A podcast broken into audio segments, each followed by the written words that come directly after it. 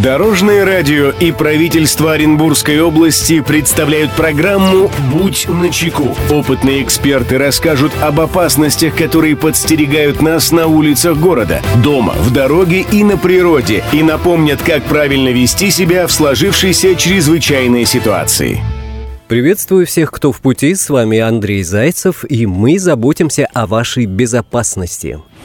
«Будь начеку». Не все граждане нашей страны могут себе позволить купить квартиру или даже взять ее в ипотеку. Для тех, кто этого сделать не может, государство предоставляет социальное жилье. Однако, поскольку желающих много, а жилья явно мало, действует определенный порядок предоставления социального жилья. Подробнее об этом далее в передаче. Здравствуйте, Дорожное радио. Расскажите, пожалуйста, каков порядок предоставления жилых помещений по договору социального найма? И если можно, объясните, как решить этот вопрос вне очереди. Спасибо, Дорожное радио. Мнение эксперта. Эту проблему прокомментирует старший прокурор отдела по надзору за соблюдением прав и свобод граждан прокуратуры Оренбургской области, старший советник юстиции Ирина Резниченко.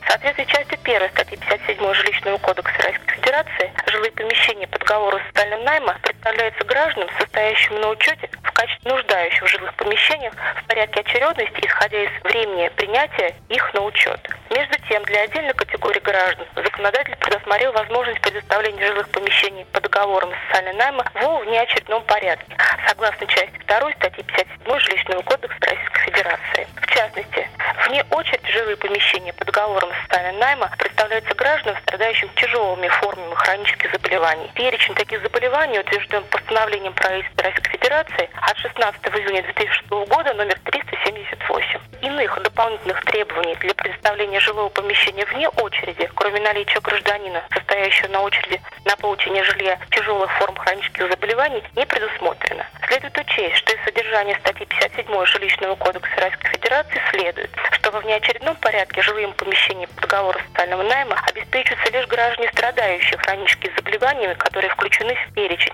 а не иные члены семьи. Другим основанием очередного предоставления жилья по договору социального найма является признание жилья непригодным для проживания и не подлежащим ремонту или реконструкции.